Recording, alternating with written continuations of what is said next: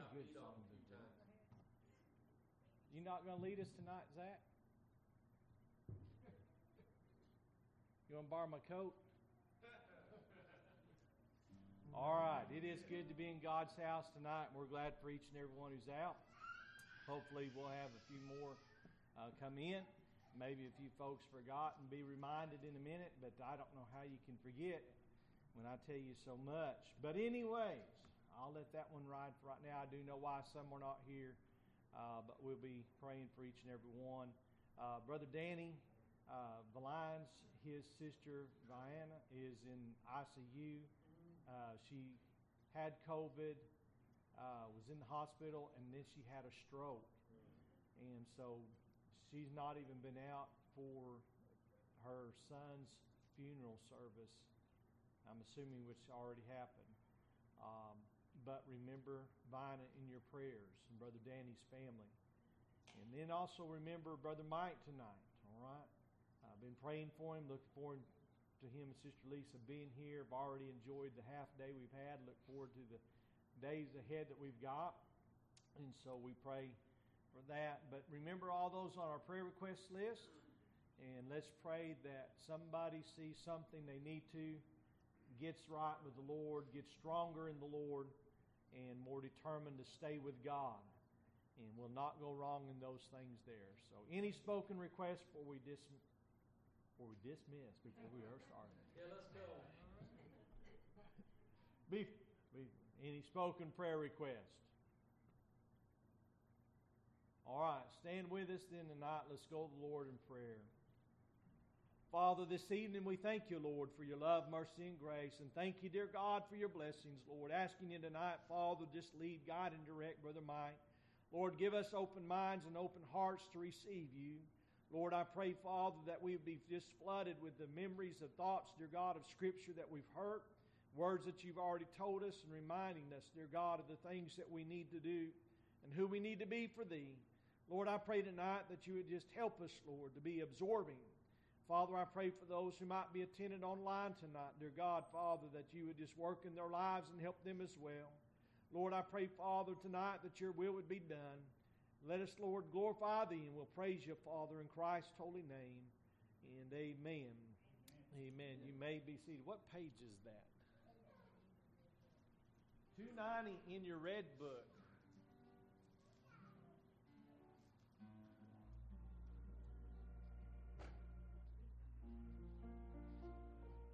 Oh, no, no, the one you way you want. We'll okay? 290. I was once a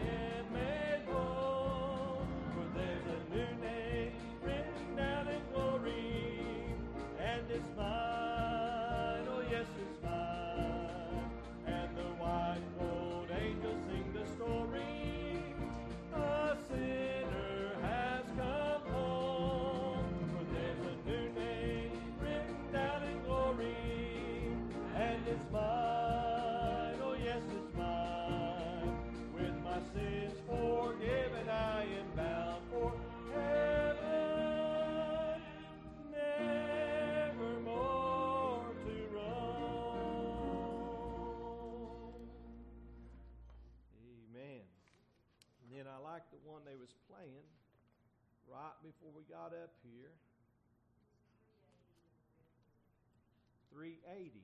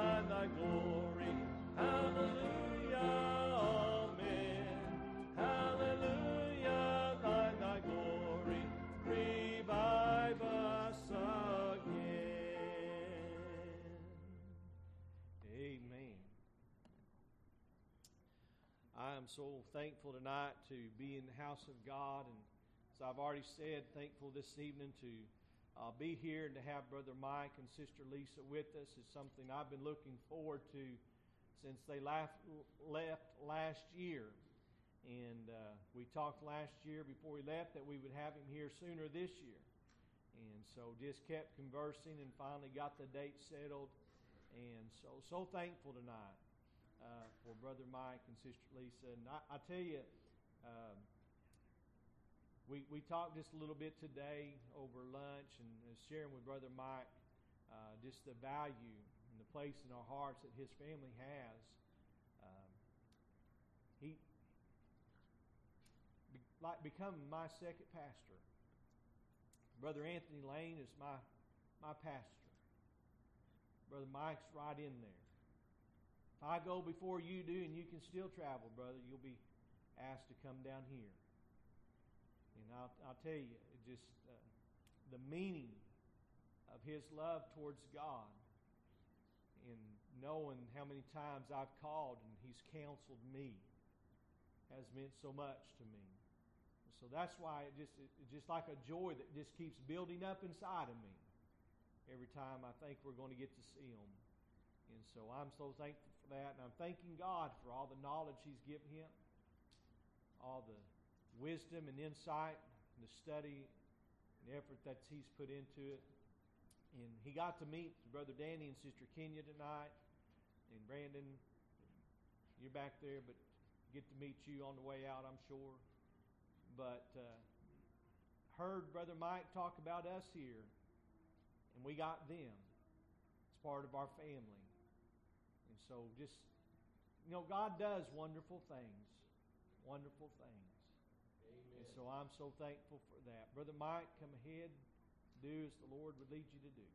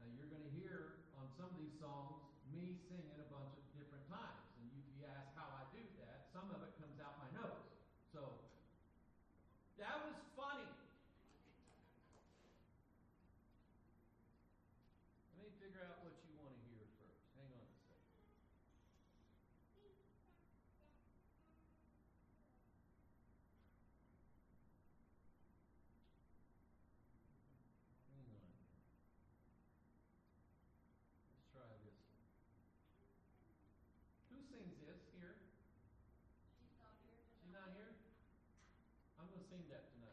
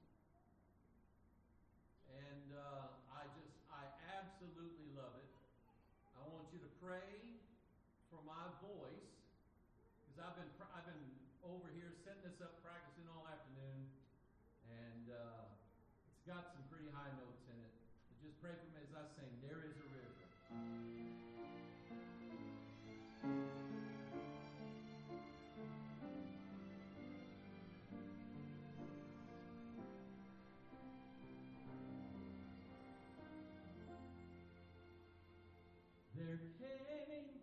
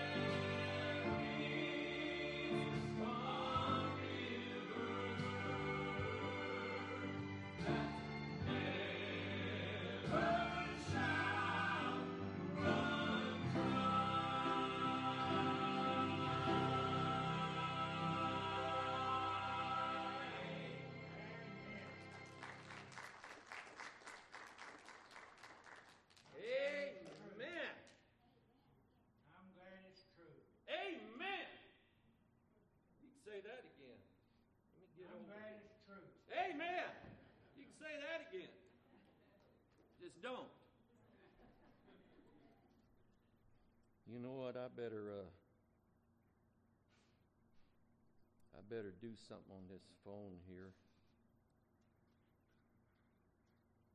Or it'll uh, if my phone rings, you'll hear something like that. Did you bring a Bible tonight? Did I bring a Bible? Yeah. here it is. Did you bring something to write on? Hang on. There we go. Take notes. Take notes tonight. Um, we're going to have fun tonight. Okay? We're going to have fun tonight. Tonight's fun night. And uh, tomorrow night will be a little heavy. Uh, the next night will be a little crazy. Because that's me. Uh, but anyway, we're going to have a little fun tonight. People have been asking us. We had a good trip down here. Yeah. I'm very tired. Um, we come down the highway there from Joplin, coming down south past Bentonville through Fayette. Well, anyway, we got before we got into Arkansas, we got to Arkansas state line, and it says, "Welcome to Arkansas." Now, I'm an Arkansasier. I don't know if y'all know that or not. I was born in Pine Bluff, Arkansas. And if I'd have stayed down there, I hate heat. I hate hot weather. Can't wait for winter to get here. If I'd have stayed down there, I've been miserable. But anyway, so I like I like coming to Arkansas. But anyway, we, they said, Welcome to Arkansas, and there was a sign under there that said, Clean restrooms ahead. So Lisa and I stopped and cleaned 47 restrooms between the state line and here. Oh, come on. I don't have better jokes than that. People said, uh, stick with your day job. And I said, this is my day job. Uh, you see two verses up there, Ecclesiastes, turn there, Ecclesiastes 7. And I, I told this brother I'd tell a story. Uh, just how, think, how God works things out. And I've got all kinds of stories on how God worked things out. We actually got kicked out of Walmart parking lot last night. We stopped, we, we left after church and uh, I told Lisa, I said, we'll drive until, you know, maybe I get tired. I was thinking maybe I'd make it to uh, Joplin, but uh, I said, you know, I know there's a Walmart right on the west side of Springfield. It's right off the highway. I said, we'll just pull in there. We had to go inside, grab a few things. And I said, we'll just park there for the night. Walmart lets you park, you know, all over the country. We've parked our RV in parking lots all over the, all over the country and uh, never had a problem. So we went in, did our shopping last night, came back out to the RV and uh, got in it, and put all of our stuff away, and uh, cleaned up a little bit, put our pajamas on, crawled in bed, and uh, ready to go to sleep. Next thing I know, I hear a on my window, right next to my bed. And I'm going, who's out there? And I wasn't smart enough. I, well, I say I wasn't smart enough. I should have grabbed my gun, but I'm really glad I didn't because it was a security guy. And I went to the door, and I, I got long legged pajamas on, you know, long sleeve shirt on. And I opened the door. I could see the lights out there, and I'm going, it's the police or somebody. And I bet we're going to get run off. And he said, Sir, we don't allow anybody to stay overnight here. I'm sorry about that. He said, But if you drive two minutes down the road, you go down here to Hobby Lobby, and they'll let you stay all you want to. So, Okay. Lisa said, What they want? I said, Stay in bed. I'm going to drive down the road two minutes. I'm in my pajamas taking our bus down two minutes down the road to a Hobby Lobby, and we pulled in there and we parked. Now, we went on vacation a couple years. I said all that to say this. We went on vacation a couple years ago. And the first, we left just like we did yesterday. We left after church, and we drove all the way from where we live on the other side of Missouri, just south of St. Louis, we drove all the way through Missouri and we got to Joplin. I, was, I had made up my mind I was going to stop at Joplin. I wanted to see the town after that tornado had blown it apart. I've been there many times. So we pulled into Walmart there, and uh, we had we had this motor coach out here. And uh, of course, we went in, bought a few things, and, and come back out, and we're getting everything settled. And I'm outside putting something away underneath. I don't remember exactly what I was doing, but I saw a car that was parked just not too far from us, and a guy down in there digging through the back seat doing something. Next thing I know, he's up behind me. And I'm like, where's my toolbox? I'm going to grab a crescent wrench or something like that. You just never know. But anyway, this guy came up to me and he said, Sir, and he kept his distance. He said, Sir, he said, uh, I, Can I ask you to do something? He said, um, Our car, he said, We're stuck here. He said, My car needs a part. I checked with the auto parts place here, just not too far from here. Uh, I think he said it, he needed like $50. He had most of the money, but he was $50 short. And he said, Could I get some help from you? Now, I'd sent a text to my wife and I said, Send our son out here. I didn't want to be alone. And uh, I was going to lie. And God said, No, you're not. So I said, Sir, I'll tell you what. I said, I'm, I'm missing something here, and I was just fixing to go back inside, and I was. I said, I don't carry cash on me, but I tell you what, I'll go in there, I'll get what I want, and I'll use my card, and I'll, I'll bring you out what you need. He said, I really appreciate that. So I did. I went inside and bought some, it was some, I don't know, probably didn't cost me 10 bucks. God laid it on my heart, and I withdrew $100. And I walked outside, walked over to the car, and I handed him his 20s. And I said, That should be enough for your part, and you get you something to eat too. And at that time, I saw that he had a girl, there was a woman in the front seat of the car, and the front door was open. And he just looked at that. And he said, I don't know what to say, but thank you. And I said, Well, I'll tell you what, don't thank me, thank the Lord. I said, because he put us together, and I didn't, I didn't have any business cards on me or nothing. But I said, I'll tell you what you do. I said, go to YouTube, and I said, I want you to remember my name, Mike Hoggard. Just go to YouTube and type in Mike Hoggard. That girl jumped out of that car, and she said, I know who you are. We watch your UFO videos. We've seen your videos on YouTube. Now, had I told that guy off and told him I didn't have anything for him, when they would have seen me on YouTube the next time, what would they have thought? You never know. If you, I have no idea but what they could have been angels unawares. And we're commanded, we're not asked to entertain them. We're commanded to entertain them. Strangers, for they might be angels unaware. Amen. I sang about the, the living water, and I'll tell you what that living water is.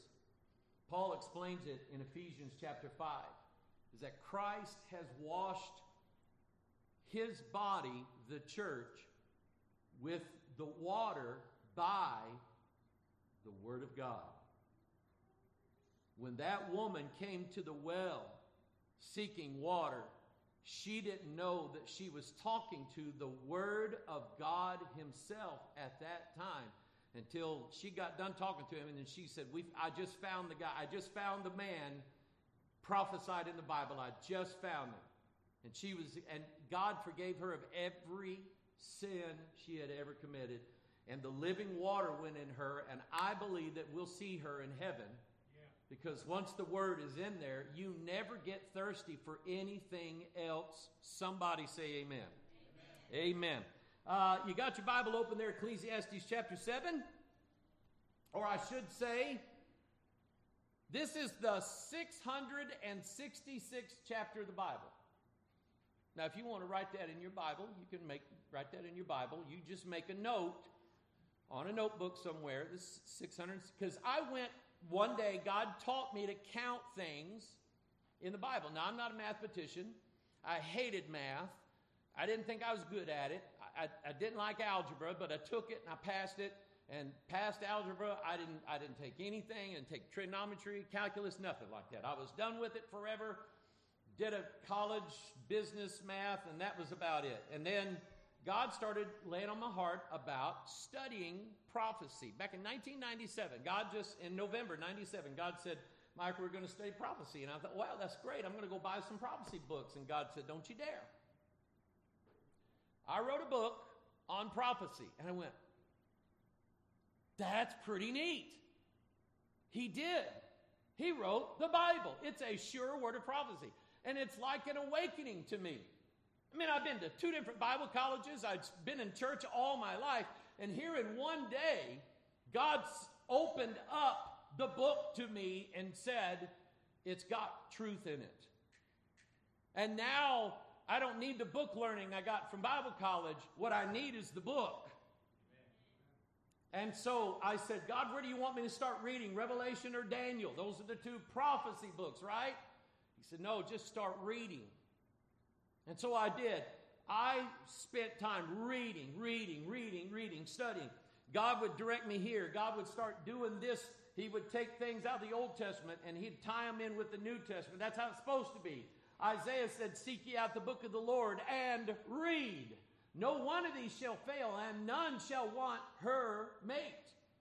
And if you find a doctrine in the New Testament, I guarantee you it's mated to a story, a prophecy, or something in the Old Testament. They just join together like husband and wife. Somebody say amen. That's just how it is. God started showing me that, and then He said, I want you to study numbers. And I said, Oh, time out. I'm not doing that. That's numerology. That's the occult. I'm not going to. I'm not going to get into that stuff. And God said, "Well, just think about it, Mike. Think about the number seven for a minute." And I thought about it, and I said, "Well, yeah, I guess it does mean something." And I had a couple books uh, people had given me. One was by E.W. Bullinger. It's on Bible numbers, written about 100 years ago. And then there was another one written by a uh, Baptist evangelist. He's now gone on to be with the Lord, Ed Vallowe and it was Bible mathematics. And I read both of those books because I wanted to know what the numbers meant. And so I read those books and I looked at their list of the numbers and what they said they meant. And I, I got done and I said, God, that's good. That's, that's, that's a, a base of knowledge, but God, I want to know from you what the numbers mean. Maybe these guys are wrong. Let God be true and Every man a liar. I'm, I'm a man. I'm capable of not telling the truth 100% of the time. So anything that I say to you tonight, tomorrow night, Wednesday night, you make sure that I'm sticking with the Word of God because God is never wrong and I am. Just ask that pretty lady that's sitting on the back row back there. How many times a day I'm wrong? Go ahead, ask her.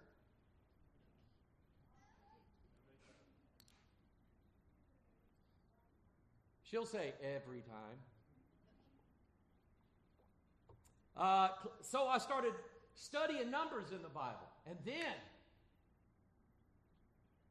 I found something. I'll tell you what I found in a minute. Okay? But we're going to have some fun tonight. And I'm going to ask you in a minute to give me a number out of the scriptures. Okay? I'm going to, I'm going to ask you. You're going to direct part of the service tonight, all right? So I told you we was going to have fun. Ecclesiastes 7. There has to be a reason why we do what we do, and there's a reason why we believe what we believe. And if what we believe doesn't come directly from the scriptures, then we shouldn't believe it. Amen? If it's in our, I don't care if it's in our doctrinal statement. I don't care if this is how we've always done it. If how we've always done it is not scriptural or against scripture, then we need to stop doing it and just stick with the Bible. Amen? Amen? And that's where most of the churches of Fort Smith, Arkansas are going wrong. Can I say that? Most of them are going wrong because they are walking away from the Word of God. Now, when I say Word of God, I mean the 1611 King James Bible. The only one, and I'll prove it to you tonight. I will, I will prove it to you tonight. Numbers do not lie. Ecclesiastes 7:25. Solomon said, "I applied mine heart to know and to search and to seek out wisdom." And I said, "Lord, that's what I want. I want wisdom." And I was looking in this chapter because I thought maybe I might find the name of the Antichrist. 666th chapter, right? I thought, I'll know it before anybody else does. Well, I didn't find it. But I read, I kept reading. And to seek out wisdom and the reason of things, and to know the wickedness of folly, even of foolishness and madness. And then he says in verse 27 Behold, this have I found, saith the preacher. You know who the preacher is? It ain't me. It wasn't Solomon. It's Jesus. He's the preacher. Amen. I sat out on a deer stand one morning, sitting on a on, on a, a, a dozer pile of wood, sitting there, and I opened my Bible to Ecclesiastes, and the first thing it says is the words of the preacher, and the and the and the P was capitalized, and it just hit me. the preacher's not me. The preacher's Jesus. Amen. Amen. Behold, this I found, said so the preacher's going to tell you something tonight.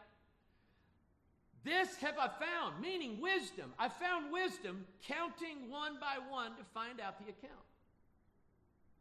So here we are in the 666th chapter of the Bible, and we see Solomon seeking out wisdom, and the preacher tells us that if you want to know wisdom, count one by one to find out the account. Count things. Now, out of the mouth of one witness, we're not to buy it, we're not to believe it. Out of the mouth of two or three witnesses, let every word be established. So, is there a second witness to this? I bet you there is, but I'm not a betting man, but I would bet you 50 bucks that there is. And you'd lose the bet because, turn to Revelation 13.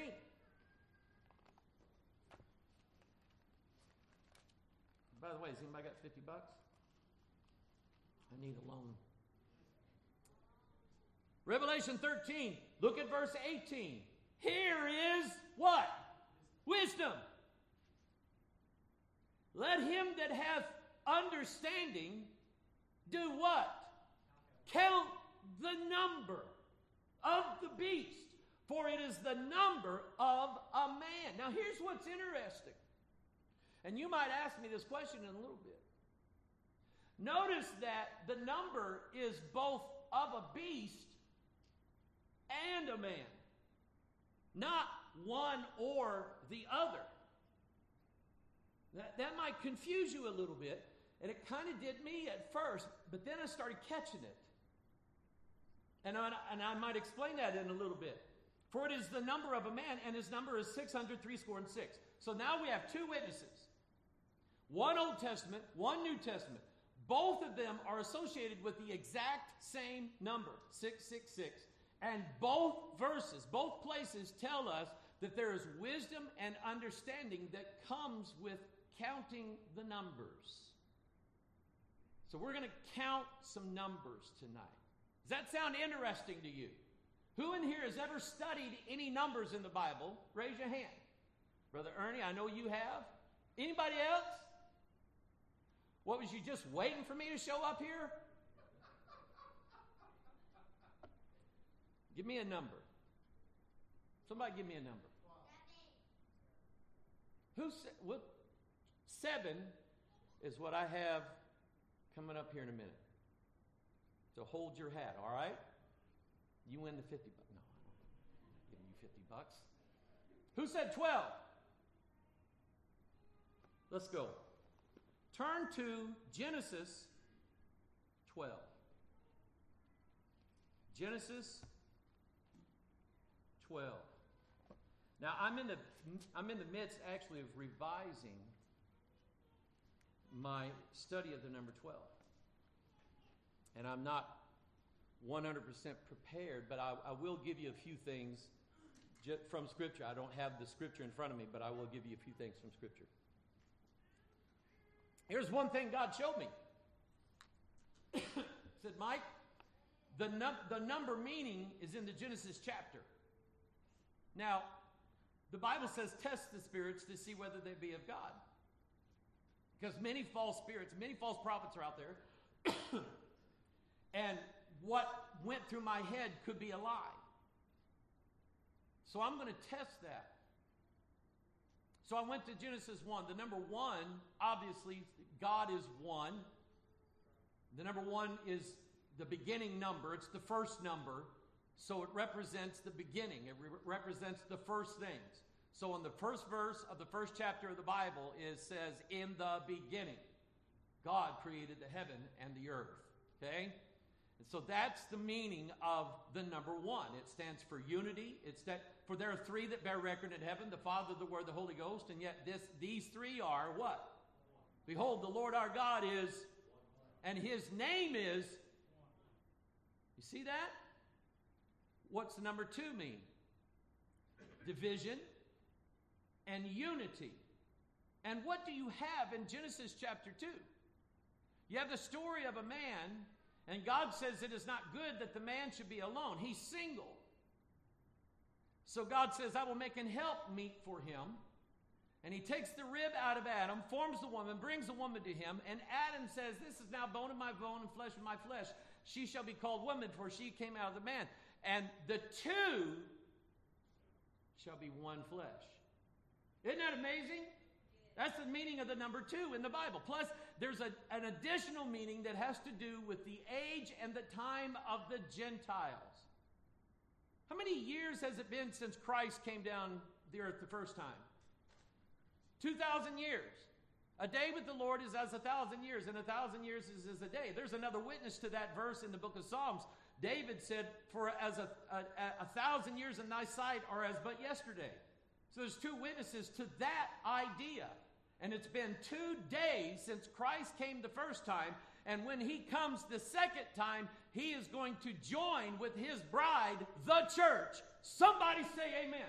Because what did Paul say? Paul quoted Genesis chapter 2 in Ephesians 5. He said, Behold, this is a great mystery. When he was talking about, therefore, the two shall be one flesh, he said, This is a great mystery, but I speak of Christ and the church. And the two are going to become one one of these days. Wow. By the way, what happened on the second day of creation? God divided the waters here from the waters here. He divided them. Now there's two sets of waters. You'll see that on day two. What did God do on day three of creation? What did God do on day three? Who, reads their Bible?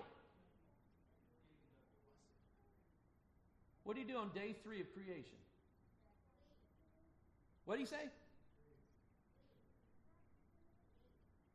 Leaves? Trees? I like you all. Can I take you back to Missouri with me? He knew that. This boy's going to embarrass you guys. God created all the fruit bearing trees. How many parts are there to a seed? Those of you that have ever planted or held a seed in your hand, how many parts are there to it? It's three. The outer shell, which is this flesh. How many parts are there to us? Three spirit, soul, and body. And this is the shell that when we plant it in the ground, it rots off and the new body comes up out of it. Just like Paul said in 1 Corinthians 15. So now let's go to Genesis chapter 3. And what do we have in Genesis chapter 3? We have a tree that God commanded in Genesis 2 that Adam should not eat from it. Who shows up in Genesis chapter 3? The serpent. And what did he tell Eve?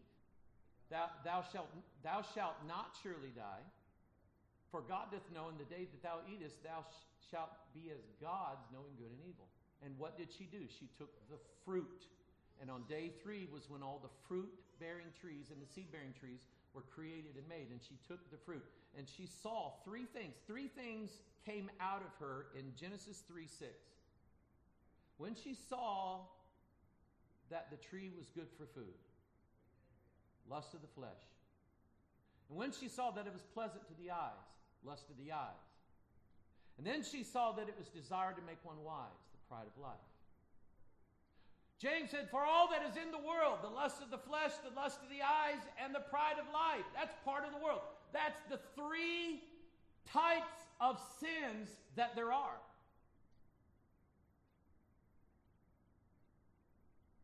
How many, how many sons did Adam have? He had Cain and then he had Abel, right? Abel was killed. So now there has to be a replacement. Who was the replacement? Seth. Seth is the third son of Adam. Seth is who all of us came from. Because from the line of Seth, the third son, we go all the way down to Noah. And Noah had how many sons? And how many of us have come from one or two or three of those three sons? Everybody here.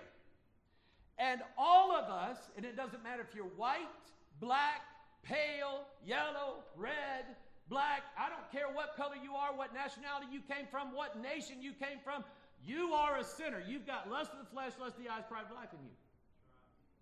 And you got it from Shem, Ham, and Japheth. So now we move down to Abraham, Isaac, and Jacob. Were they all sinners? Yes. Now, who was the third born son of Jacob?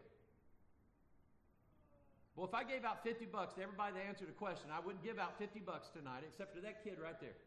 Who was the third born son? Of... There was Reuben, Simeon, Levi. What's the third book of the Bible? Leviticus, and it's named after who? And what does Leviticus deal with? The priesthood for what reason? The price of sin. That's what the priesthood was for. It was to kill animals to pay for everybody's sins for a day and then for a year. You know how many chapters Leviticus has in it? 27. That's 3 times 3 times 3. That's the same number of books that are in the New Testament, by the way. Isn't that something? So then we get to Jesus, who was how old when he went to the cross to be the Levitical sacrifice for all of man's sins? 33. And how many pieces of silver was he sold for? 30. And how many crosses were on Golgotha? Because he was numbered with the transgressors. Am I the only one get? Am I, am I, am I the only one happy tonight? Four. Matthew, Mark, Luke, John. The gospel. And in Genesis chapter 4, Cain, who is of the wicked one, he represents Satan. And who did he kill?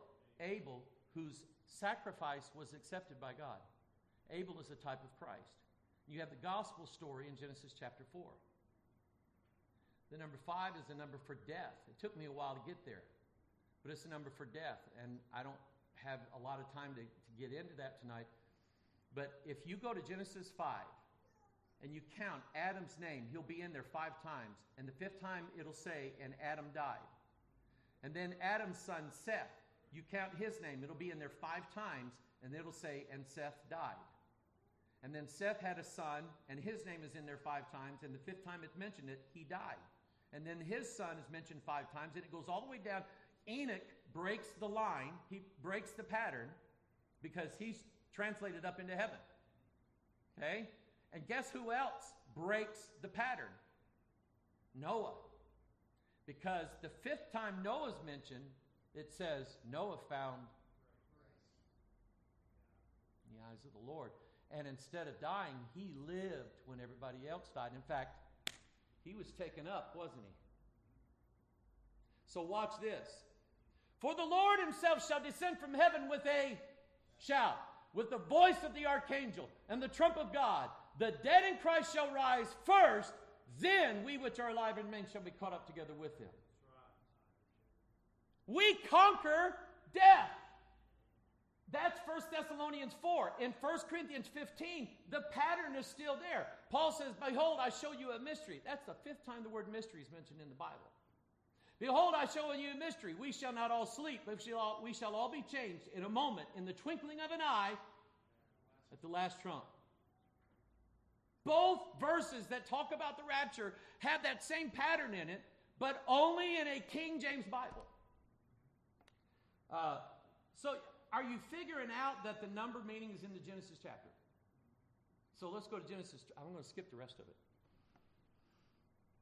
Uh, we brought videos on numbers, okay? And they're all free, by the way. I'm a non profit, profit, I guess, something like that. Not for profit. Let's look in Genesis 12. Now the Lord said unto Abram, Get thee out of thy country and from thy kindred and from thy father's house into a land that I will show thee. What, what is that land really? What really is the promised land? Heaven. What is our promised land? We're Gentiles, we're not Jews, we don't, we don't get anything. What is our promised land? It's heaven. And when we get to heaven, what are we going to see? A holy city. And how many gates does heaven have? New Holy Jerusalem. How many? Twelve. How many foundations does it have? Twelve. How many tribes were there? How many apostles? And we're all going to the same place. We're all going to the holy city, New Jerusalem. How many months are there in a year? That's because every month there's a different set of stars in the sky, isn't there? You can't, I, I, I don't know too many constellations. I know Orion, I know the Big Dipper. I know you can't find Orion in the summertime. You can find him in the wintertime. That's because he moves. Month to month, there is a new set of stars in the sky. And God told Abraham that your seed shall be as the stars of heaven. So watch this. Turn to Psalm 19. Psalm 19. Oh, you're going to love this. You're going to look up in the sky, you're going to see something different. How many of y'all believe the Bible? Say amen. amen. You don't believe we you don't believe it took 13.5 billion years to create everything, did you? No. I didn't think so. Six days. And it didn't have to take six days, did it? No. But everything God does is in order. Everything. What's going to happen September 21st? Thank you. Do y'all have fall in Arkansas? Yeah, sometimes. I, yeah, I forget. But it's the same day in Missouri. It's the same day in England. It's the same day in Africa. And it's the same day in Russia and China, isn't it? September 21st is the same day all over the world called the autumnal equinox. It is when there are exactly 12 hours in the day and 12 hours in the night in every place in the world. The spring equinox, they call it the equinox because it's equal 12 hours in the day, 12 hours in the night. But then you have, yeah, thank you, 12 hours in the day. Jesus said that in John 11. Are there not 12 hours in the day? And he was saying something with that number. Okay? So let's look at Psalm 19. The heavens declare the glory of God, and the firmament showeth his handiwork. Who loves to look at the stars at night? Somebody say amen. You love to see the the. Uh, I love. I like being out in Oklahoma. I did. I like being out in Oklahoma for a couple years because it's flat and you can see the sunset. Okay, in the Ozarks, it's iffy because we got too many hills and trees. Amen.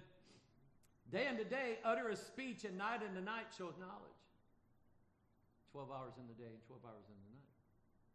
There is no speech nor language where the voice is not heard. That's and what did I just say? September 21st is the autumnal equinox uh, in every place on the planet. December 21st is the winter solstice. Uh, April 21st is the spring, or? March 21st, spring equinox. And then June 21st is the summer solstice. It's that way every place on the planet. Now look at verse 4. Their line has gone out through all the earth, and their words to the end of the world. In them hath in them, now watch this. In the heavens hath he set a tabernacle for the sun. When God told Moses to build the tabernacle. He built it exactly the way God told him. He, God even showed him the one in heaven and said, Build it exactly this way. And Moses had to build the entry to the tabernacle facing east. No matter where they went, no matter where they traveled to, when they put the tabernacle together, the door was always facing east. The most holy place was always in the west. Now, which way does the sun go? So the heavens are a tabernacle, and the sun goes the exact same direction that the high priest does when he walks into the courtyard and then into the sanctuary and then into the most holy place every year on the Day of Atonement. He's going the same direction as the sun. And who is the sun, by the way? He's the Son of righteousness who will arise with healing in his wings. In Matthew chapter 17, he was on, transfigured on the mountaintop and his face shone as the sun. In John cha- Revelation chapter 1, John heard a voice behind him. He turned around and Jesus' face was shining like the sun. So who is the sun here in Psalm 19:4? It's Jesus the Son going through the tabernacle of the heavens. Is there a tabernacle in heaven? Yes. Now watch this.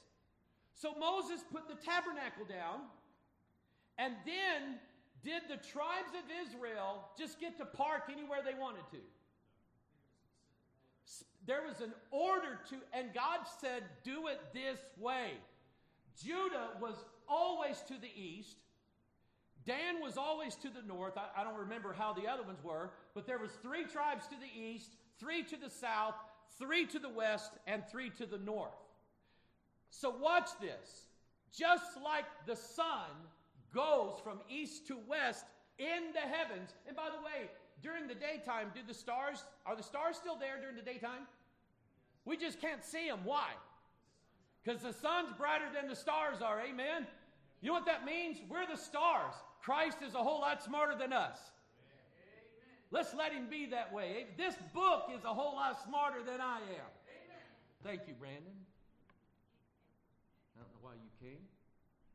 Anyway, so in the in the tabernacle and in the wilderness camp, you had a picture of the heavens. You had the tabernacle in the middle, east to west, and the each tribe as the stars of heaven, each month with a different set of stars up in the night sky. And God planted them that way because He wanted them to know I'm serious. I'm going to make you as the stars of heaven. 12 months. Does that answer your question about the number 12? Okay. Give me another number. Eight. Eight. What chapter are we going to turn to? Genesis 8. Why aren't you there yet? You waiting on me? What do you think eight means? Eight? Don't tell him. Was you listening? What do you think eight means? My wife asked me that, so I'm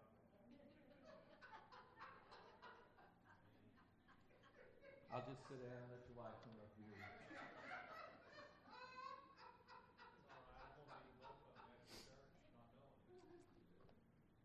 How many days are there in a week? Seven. And then does time stop? It goes starts over again, doesn't it? So the first day of the week is actually the eighth day of the previous week. Saturday is the Sabbath, it's the seventh day. And what day did Jesus rise from the grave? First day of the week. So, eight, based on that alone, eight is the number for new life, resurrection. Now, if you look back in Genesis 7, which we're going to do in a minute, in Genesis 7, God ended the world. And how many people were on the ark? Eight.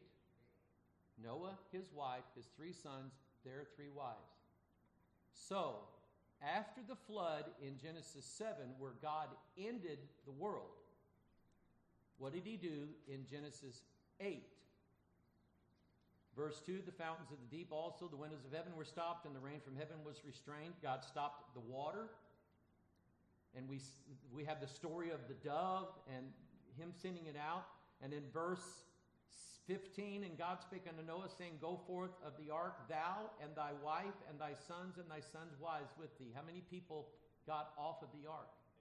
Eight people walked out into a new world in the eighth chapter of the Bible to start the world all over again. Now, how many years has it been since the creation? 6,000 years. A day with the Lord is as a thousand years. The day of the Lord is going to be the Sabbath. That's when Jesus is going to come down, Revelation 19, and he's going to destroy all of his enemies. He's going to put Satan in the bottomless pit. Amen. Amen. Amen. Because the devil messes with kids. And I hate him.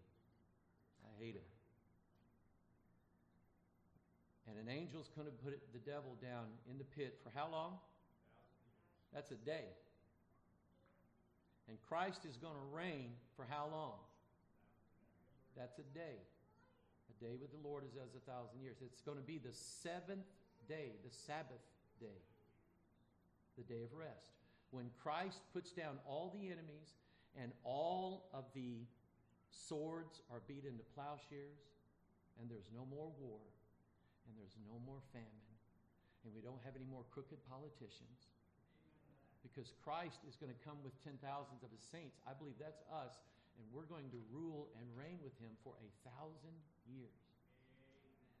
And then after that, God ends everything. Second Peter talked about everything is going to be burned up in a fire. And thus starts the eighth day. And in the eighth day, it's going to be everlasting. It's going to be a new world, a new heaven, and a new earth. Do you know how many times God put that in the Bible? A new heaven, a new earth? Eight times. Eight times. Isn't that sweet? So, on what day did they circumcise the child? Why? Because the circumcision represented taking away the flesh. And all of us are going to be circumcised. Our flesh is coming off, and we're going to glory. And we're not coming back. We're not going to have this body anymore. Somebody say amen. amen. That's the number eight. All right, now, look up on the screen. I want to move through this very slowly. Because I don't care what kind, time I get up in the morning. God is not the author of confusion, is he? What does an author do? Writes books. He is the author and finisher of our faith. Faith cometh by hearing, hearing by Word of God. God is not the author of confusion. So that means that our Bible is in order. Every book is in the exact right place.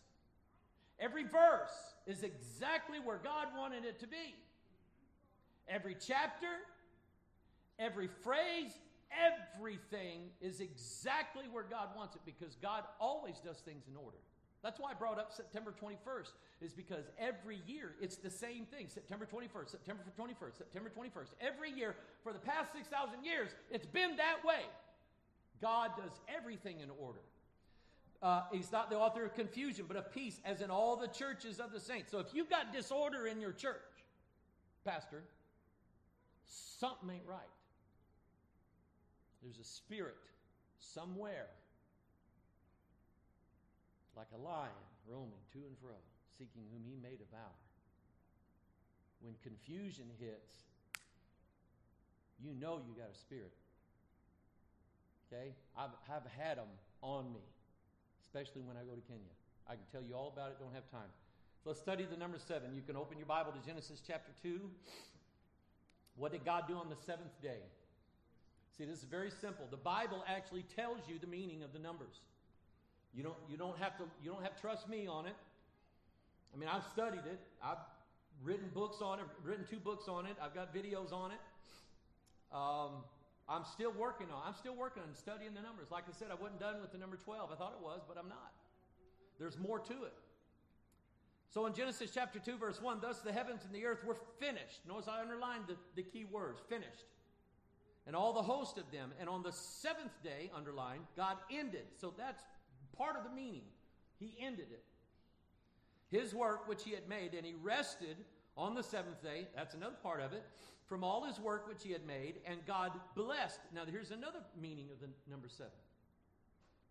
He blessed the seventh day and sanctified it, means he made it holy. So that's another meaning. Because that in, in, he had rested from all his work which God created and made. So now what I'm going to do. One day, God opened my eyes. I had this old computer software that counted, gave exact counts of words and phrases in the Bible. And now our ministry, a lady wrote software just for our ministry. You can do the same thing that I'm teaching you tonight. You can do the same thing with it. I thought that the phrase Word of God, because the Word of God was inspired by the Holy Spirit, and one of the books I had said the number 50 was the number for the Holy Spirit because the Spirit came on of Pentecost, which is 50th day. So I typed in the phrase Word of God. That's the Bible. And it didn't come up 50 times. I thought. So I kind of laid back a little bit. You know what how us preachers do, we meditate on the word. And about 20 minutes later I woke up. I went, it wasn't 50 times, it was 49 times. Seven times seven. And I went, That's either an anomaly, which means it's not really part of what the Bible is, or there's more. Well, guess what? There's a lot more. So I started thinking of things that would be related to what the number seven meant. I started searching those phrases in the Bible, and I was going, let me show you. Number seven is the number for completion. For yet seven days, and I will cause it to rain upon the earth forty days and forty nights.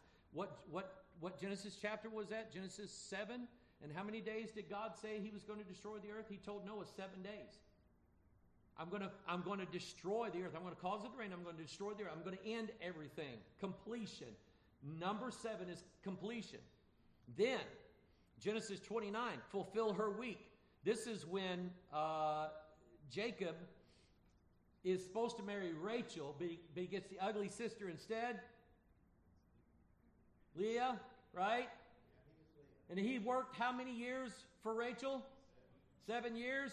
And the Bible says, fulfill her week. So he spent seven days with the ugly sister so he could get the pretty one. Then he had to work seven more years. The word week or weeks is found exactly 28 times in the King James Bible, which is seven times four. And how many days are there in a week? Seven. That's making, the, I've known this for years and it's making the stuff go, doodads go up on the back of my head. Again. I love talking about this. Deuteronomy 16, seven weeks shalt thou number unto thee. How long is seven weeks? 49 days. Seven times seven, 49. I'm going to do this. Turn to the 490th chapter of the Bible. Go. Come on. Uh, the software will do this for you. Turn to Psalm 12. Turn to Psalm 12. Because I don't think I'm going to put it up on screen until you turn there. I don't know when it's going to come up in my notes. That's why I'm saying let's do it now. Let's have some fun. What's in the 490th chapter? That's 70 times 7, isn't it? How often did Jesus forgive our sins? Till 70 times 7. 490th chapter of the Bible is Psalm 12. Look in verse 6. The words of the Lord are pure words. How many of you believe that? You believe there's any mistakes in the Bible? No. As silver tried in the furnace of earth, purified. Do you know when King James of England commanded, made the commandment to have the Anglican bishops and the Puritan pastors and all the divines and scholars of England to get together and begin translating a new Bible? 1604. Do you know when that Bible came out? 1611. How many years is that? It's purified seven times. Thou shalt keep them, O Lord, thou shalt preserve them from this generation for how long? So, do you believe that right now you have every single word of God and that it's pure? And that's the 490th chapter of the Bible, 70 times 7. I saw that and I went, I do that a lot. In Daniel chapter 9, what did he say? 70 weeks. How long is 70 weeks? We just said it. 400, it's 400, it's 70 times 7, 490 days, which is 70 times 7. We went to the 490th chapter of the Bible and we found that God purified his word seven times as silver tried it as, as in a furnace of earth. You know what he said to Israel? I'm going to try you as silver. I'm going to get the dross out of you. I'm going to clean you up. And you're going to be pure. How pure is the gold in heaven? It's so pure you can see through it. Amen. Genesis chapter 2 Thus the heavens and the earth were finished. The word finished is found exactly 42 times in the King James Bible, 7 times 6. And the seventh day, God ended his work in, which he had made, and he rested on the seventh day. The word rested is found 21 times. That's 7 times 3. The phrase seventh day and seventh month together is mentioned exactly 77 times in the Old Testament. And they're all associated with the number 7. Exodus 16 26, he mentioned the Sabbath in that verse. The word Sabbath is mentioned 77 times in the Old Testament, and the Sabbath is what day? The seventh day. God speaks in order, doesn't he? Am I going too fast for you? Good. I hope so. Notice this, and thou shalt number seven Sabbaths of seven years. Seven times seven years. How many years is that? Yeah. Seven, the phrase seven times is mentioned 35 times in the Bible, seven times five. The phrase seven years is mentioned 42 times in the Bible, seven times six. When you add 35 and 42, you get 77 at naturally. Because they're both products of seven. Isn't that something? That God put this in the Bible, in your Bible. This is why I don't let NIV preachers come to my church.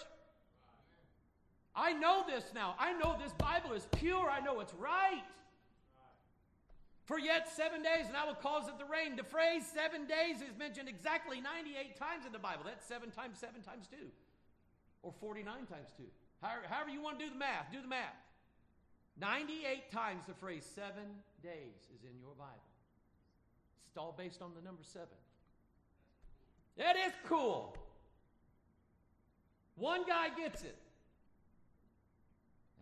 good looking young man. Look at this. Charity never faileth, but whether there be prophecies, they shall fail. Whether there be tongues, they shall cease. That's ending things. The word cease is mentioned 70 times in the Bible. The word finished is mentioned 42 times in the Bible. The word perfectly is mentioned seven times in the Bible. Because when God does things, He does it perfectly. And it's mentioned seven times in the Bible. Matthew 28, teaching them to observe all things whatsoever I have commanded you, and lo, I'm with you always, even unto where? The end of the world. And that phrase, the end of the world, is mentioned exactly seven times. What did I tell you about the eighth day? God's going to end the world after the seventh day, and we're going to get a new heaven and a new earth and a new Jerusalem on the eighth day. And the phrase end of the world is mentioned exactly seven times in your Bible. Look at here. Ends of the earth. The phrase ends of the earth. Acts 13 47. The, it, the phrase ends of the earth mentioned 28 times. That's seven times four. Mm. We have sevens all in Revelation, don't we? I mean, that's, that's God saying it means something. This is how I'm going to do it. So we have the seven seals. There's a book in God's right hand sealed with seven seals, and only Christ is worthy to take that book and open up the seals, and he does. Then we have the seven trumpets. Then we have the seven angels who have the seven vials with the seven last plagues in it. And you have sevens all through the book of Revelation. That's because when God does this thing in Revelation, it's going to be over with. Because the book of, and where in the Bible is the book of Revelation? But where? It's the last book of the Bible. He starts out with the first book of the Bible telling you the beginning. Then he ends up in the last book of the Bible telling you the end. God knows how to write, doesn't he? I wish the world could read the King James Bible.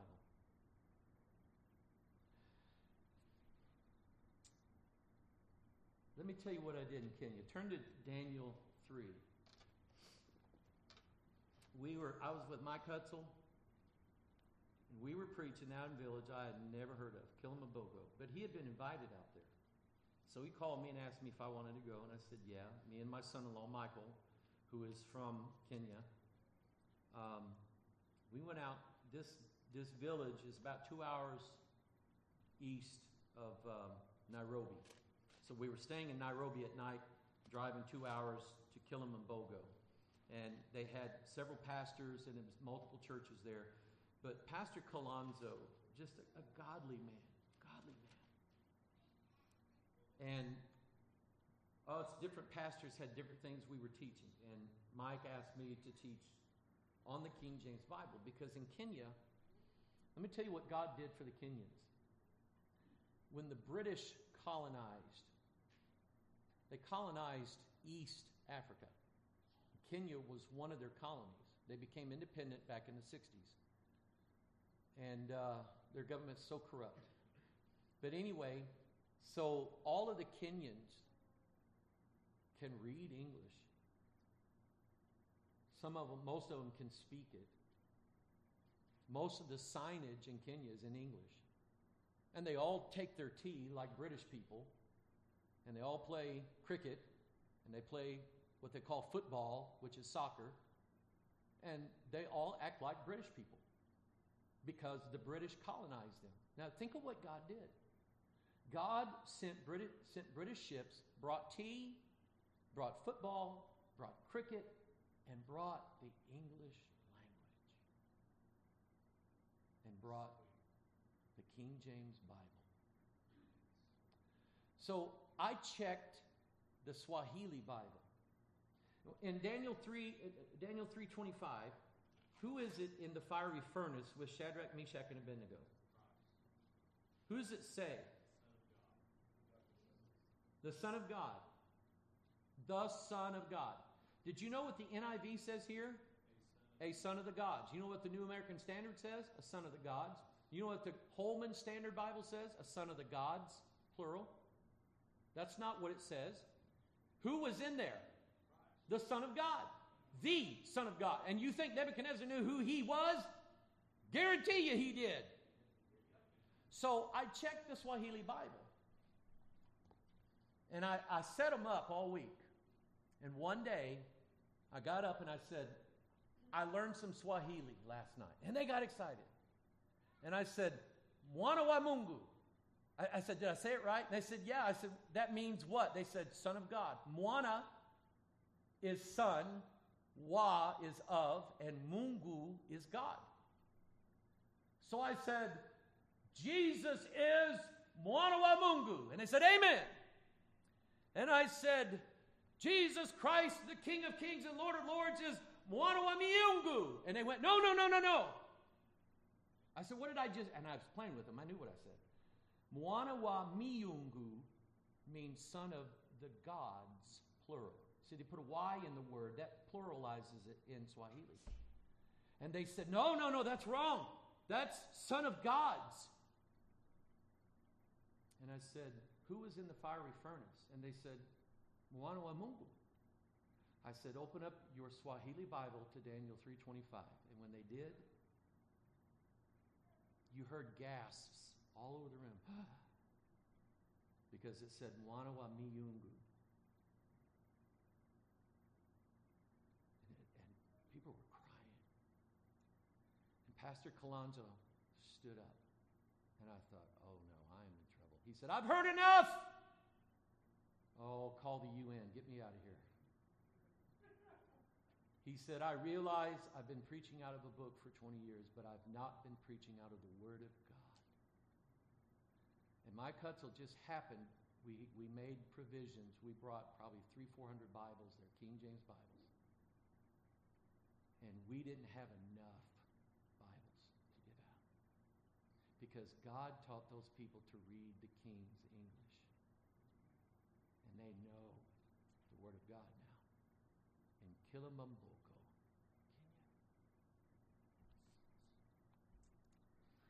This is the phrase right here that got me the most high 49 times, seven times. So, well, actually, the Word of God. But the phrase most high. And who is the most high? Now, watch this. I will ascend into heaven. I will exalt my throne above the stars of God. I will sit also upon the mount of the congregation in the sides of the north. I will ascend above the heights of the clouds. I will be like the Most High. Who said that? Satan, Lucifer. Who did he say he was going to be like? Buddha? He's already Buddha. Did he say he's going to be like Mohammed? He's already Mohammed. Who did he say he's going to be like? The Most High God. So that he is God, sitteth in the temple of God, showing himself that he is God. You watch out. You better know this Bible. How many of you could tell a counterfeit $100 bill if you had one? You can? God bless you. Okay? Because most people can't, and apparently most people can't tell they got a counterfeit Bible in their hand. Psalm 16:10 For thou wilt not leave my soul in hell neither wilt thou suffer thy holy one to see corruption. The phrase holy one is only mentioned 48 times in the Bible. However, Isaiah 57:15 talks about for thus saith the high and lofty one capitalized that inhabiteth eternity whose name is holy. So we still have his name holy one and it's in there 49 times, 7 times 7. So the most high 7 times 7. Word of God 7 times 7 um, Holy One, seven times seven, 49 times. Angel of the Lord. Who was the angel of the Lord in the Old Testament? Jesus Christ. 56 times in the Old Testament, seven times nine. Thus saith the Lord God of Israel. The phrase God of Israel, 203 times, seven times 29. Lord God, 546 times, seven times 78. They're all multiples of seven, every one of them. God Almighty, 11 times. Almighty God, three times. That's 14 times total, seven times two. King of Kings and Lord of Lords. How many words are capitalized there? Seven words in your King James Bible. They got it right, didn't they? Sure, they did. In the beginning, God, the word God with a capital G, 4,081 times, which is a perfect multiple of the number seven in your King James Bible. Now, how could man do that? Man can't. Those men couldn't do it. We're talking 400, over 400 years ago. They didn't have calculators. They didn't say, we need to put the word God in here a multiple of seven times so we make it look.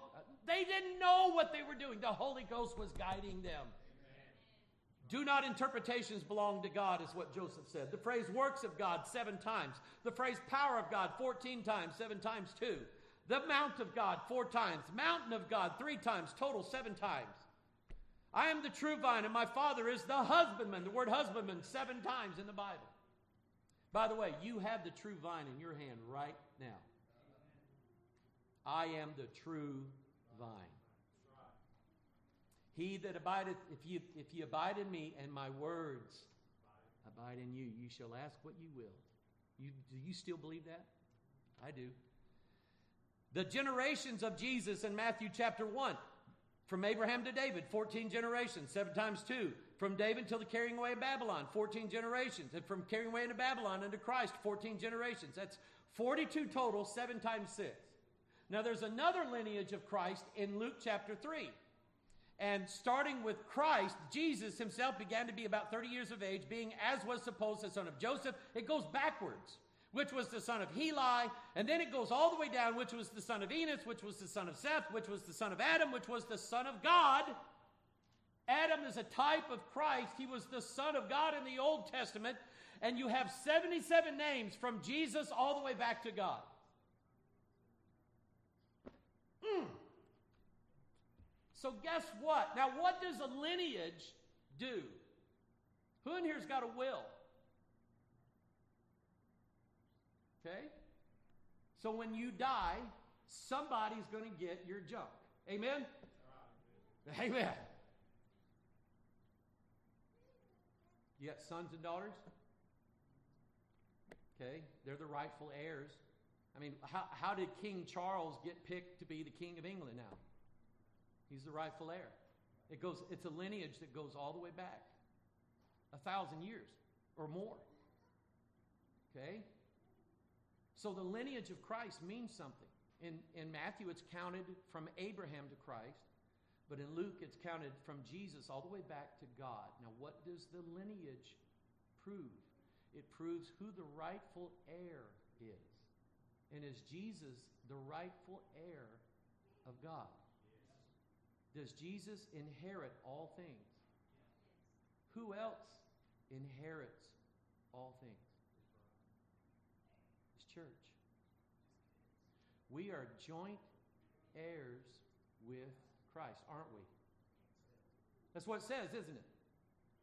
So, does it amaze you that the word church is mentioned 77 times in the King James Bible?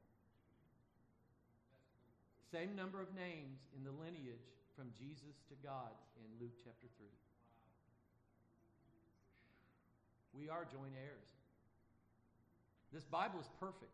It's absolutely Look at the 77th verse of the Bible, Genesis 3:21, and, uh, and to Adam also and, and to his wife did the Lord God make coats of skins and clothe them. That's the 77th verse of the Bible. The 77th place you find the word church is the Laodicean church. And what's wrong with the Laodicean church? They're naked, just like Adam and Eve was. And what did Christ do? He said, I, I counsel thee to buy of me that thou, uh, right raiment that thou mayest be clothed. Because Jesus himself is going to clothe his bride, isn't he? Turn to, um, let's get some doctrine. Turn to Revelation 19. Are we saved by works? Anybody here saved by works? Good.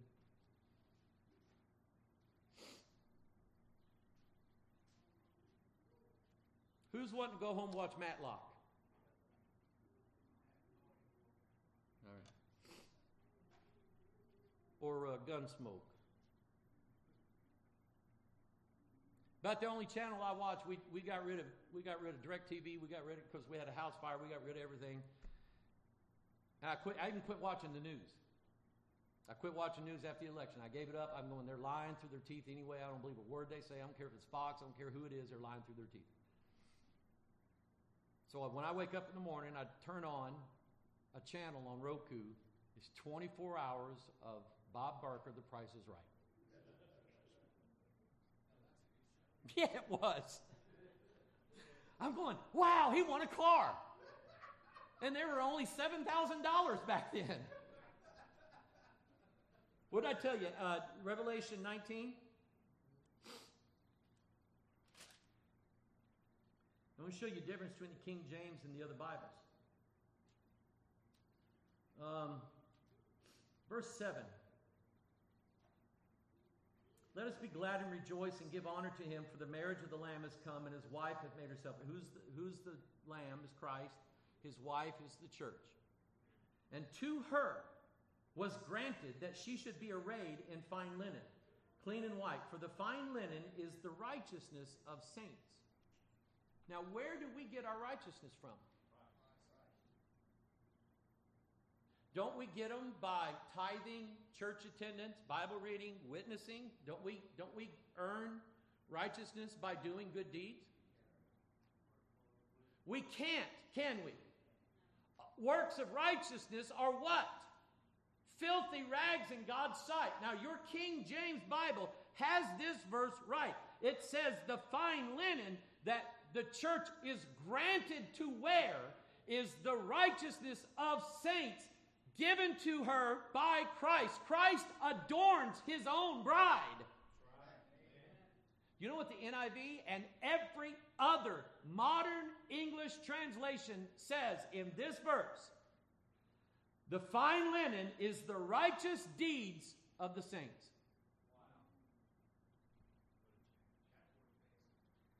That doctrine is straight from hell. It's not of God. So, I'm not even going to get into that. 77th chapter of the Bible is Exodus 27, and that's where God built the tabernacle of the congregation. And that phrase is mentioned 21 times in Exodus, that's 7 times 3. It's mentioned 133 times in the whole Bible, that's 7 times 19. Tabernacle of the congregation. If you're even Christ, our Passover, the word Passover or Passovers, 77 times. Because the church, for the church, our Passover is already over with, isn't it? Do we have to still keep the Passover? No, Christ is our Passover. It's, it's done. When he said it is finished, he wasn't kidding, was he? By the way, he said seven things from the cross, didn't he? And the last thing he said was, It is finished. Isn't that something? Romans 6. Know you not that so many of us were baptized into Jesus Christ were baptized into his death. The, the forms, all the forms of the word baptized. Baptized, baptized, baptizes, baptizeth, baptizing, 77 times. The lineage, 77. The church, 77. The Passovers, 77 times. All the forms of the word baptized, 77 times. In this one Bible. I looked in the others, it's, it's completely messed up. The phrase in Christ, 77 times. If any man be. Now you asked about the number eight. Where was the eight people? In the, who's the ark? The ark was Christ. And if any man be in the ark, in Christ, they are, they come out in Genesis 8. Eight people come out in Genesis 8, a new creation. Isn't that amazing? Woo! I don't think I'll sleep tonight. Jesus appointed 70. Why that number? Because the phrase kingdom of God or kingdom of gods is mentioned 70 times. And he went out and told him to tell him the kingdom of God has come nigh unto you. In fact, the word king with a capital K, exactly 70 who is that king? It's Jesus Christ. That's seven times ten. Ten is the number for dominion. How many commandments? Ten. And in Romans 7, Paul said, uh, Know ye not that a man is under the law so long as he liveth? He's, we are under the dominion of the law in our flesh. As long as our flesh is alive, it's under the dominion of the law. That's why it has to be killed. Because it's the one that sins the new man in us doesn't sin. How many of you believe that? Say amen. amen. It cannot sin because it was given to us by God our Father. It was seeded into us by the perfect Word of God. If God is perfect, His Word must be perfect. Because God never lies. It's a perfect Word. I showed you the 490th chapter of the Bible. The phrase word of the Lord is 245 times in the Old Testament, seven times, seven times five. The phrase Lord of hosts, 245 times, same amount of times, 245. Now I'm getting to the good stuff. Faith. Faith is 245 times in the New Testament. Faith coming by hearing, hearing by the word of God. Thy word, that phrase, sanctify them through thy truth. Thy word is truth. The phrase, thy word, seven times in the New Testament. Thus saith the Lord host of God of Israel. Thus saith the Lord of hosts is 70 times exactly in the King James. God spake all these words, saying, that's exactly seven words. And then you have the Ten Commandments. By the way, the Ten Commandments are in the 70th chapter of the Bible. 50 chapters in Genesis, Exodus 20 is where the Ten Commandments are. And that's seven times what? 10 for the commandments, seven because they're perfect, weren't they? They were written by God. And that's in the 70th chapter of the Bible. I usually start out with that one. I always tell people, turn to the 70th chapter of the Bible. And they go, I'm going, it's easy. Genesis has 50 chapters. In the beginning was the Word, and the Word was with God, and the Word. Yeah. Did you know the phrase the Word, capital W, seven times in the King James Bible? Except 1 John 5 7. 1 John 5 7 says, For there are three that bear record in heaven the Father, the Word, and the Holy Ghost, and these three are one. That verse is missing out of every single modern translation of the Bible in any language. That verse is gone. They took it out. So now what happens to the pattern of thy word or the word? Ruins it, doesn't it? And by the way, there is no other better verse than 1 John 5 7 to tell us that the three are one. There is not a better verse anywhere in the Bible. You cannot prove the Godhead is one without 1 John 5 7. You can't do it. That verse has to be there. The phrase Word of God, 49 times, I mentioned that. King of Kings, Lord of Lords, seven, seven words. Faith, 245 times, that's 49 times 5. Word of God, 49 times. So faith cometh by hearing, hearing by the Word of God. The gospel of God, that phrase, seven times. The word message, seven times in the Bible. The Lord's message. Seven thunders. Thunders mentioned seven times in the Bible, and there's seven thunders in book of Revelation. The word thunder, it's the voice of God. In John 12, 28, I'm moving through some of this stuff. This, this is where we're going. Oh, what did I just squirt out? Oh, good. Because I think I touched an NIV earlier today. Touch not the unclean thing, and I will receive you. So, the word Jesus. Now, there's it's actually 983 times. I'm going to be honest with you. But one of them refers to Joshua. One of them refers to Jesus' Justus. And the other one refers to another Jesus. So with those three gone, you have 980 times. That is 70 times 7 times 2.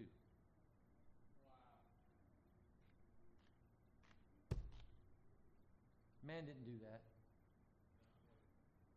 And you know what it, you know what it means to me? See, I believe, I believe God's going to save Israel. Revelation 7, he seals them, doesn't he?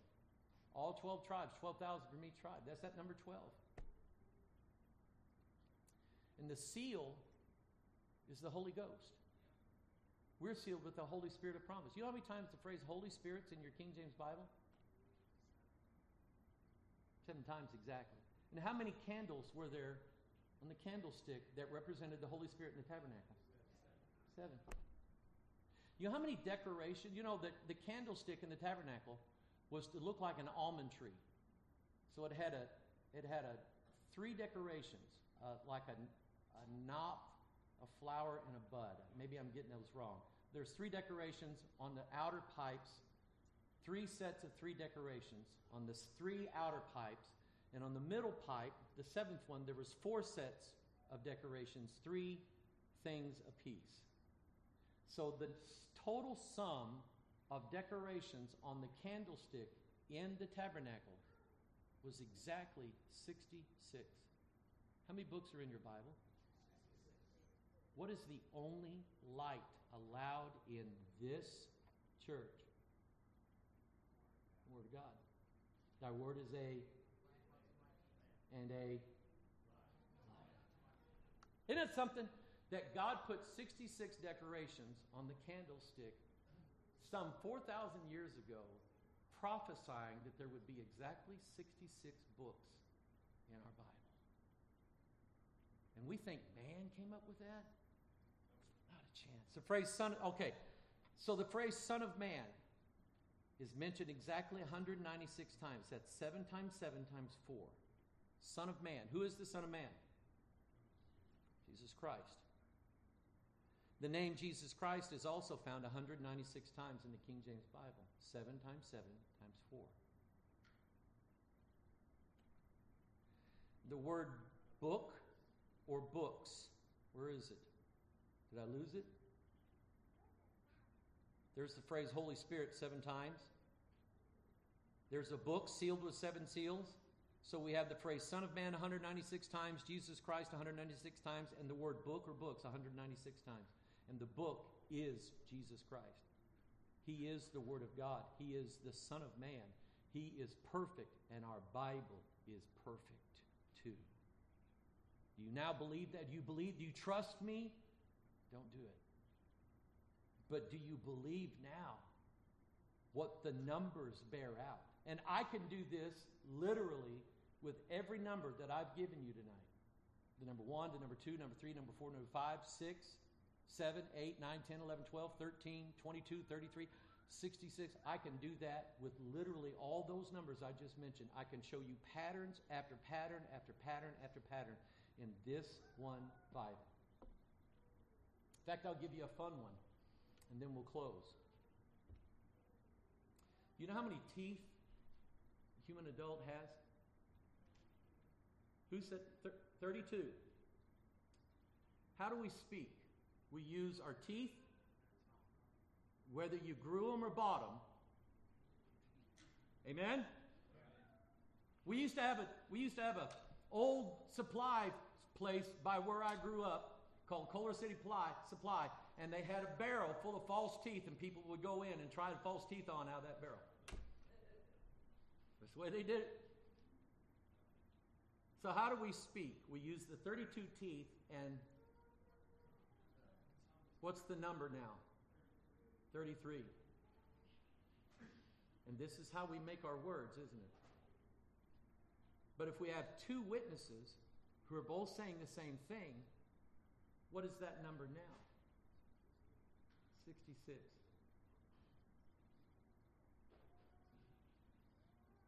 I can do this all night.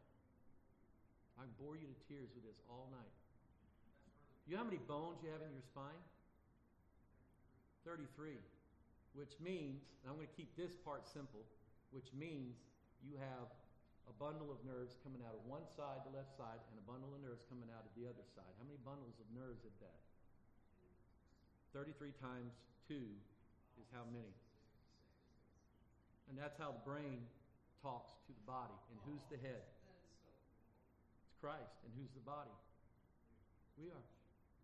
And this is how he speaks to us. And this is the only way he speaks to us. Amen? Father, bless your word tonight. Lord, I've had more fun. I could do this. I wish I could do this in every church in America.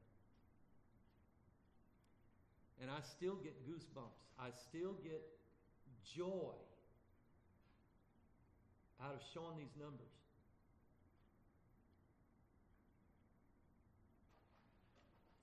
And God, I know what you brought me out of.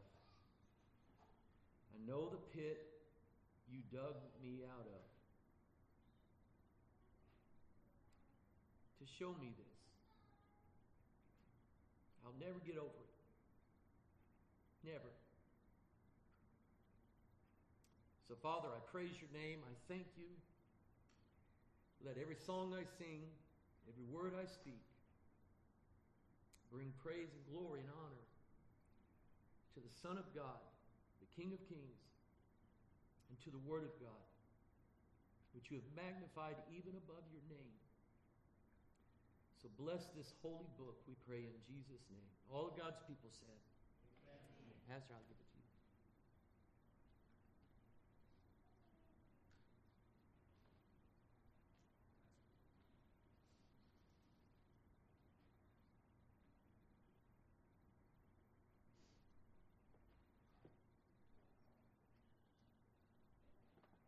Y'all are lucky I usually put a 10.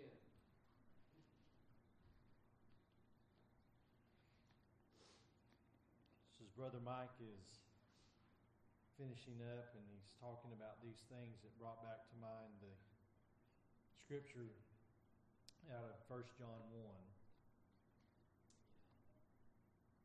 verse 3 That which we have seen and heard, declare we unto you. You think about this. Verse 1 That which was from the beginning, which we have heard, which we have seen with our eyes, which we have looked upon, and our hands have handled Amen. of the word of life. Only works here. Only works here. And of course, you know my stance on it, my belief on it.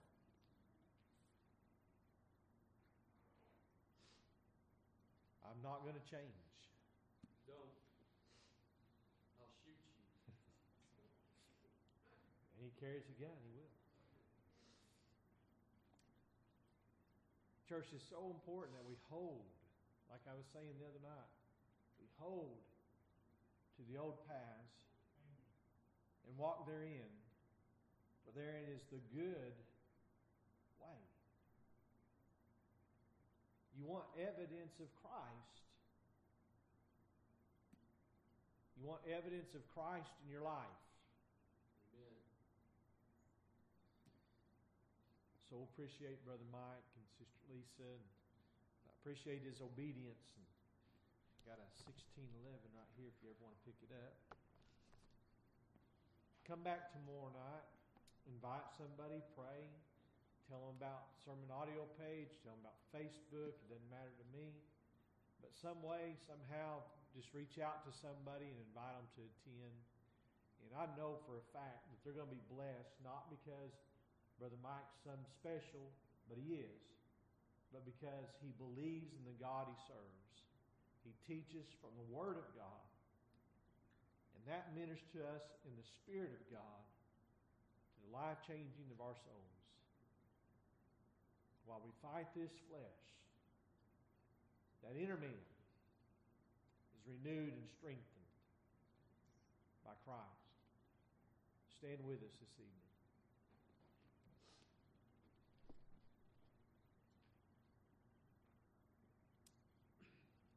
Brother Sir Leah, will you dismiss us in prayer?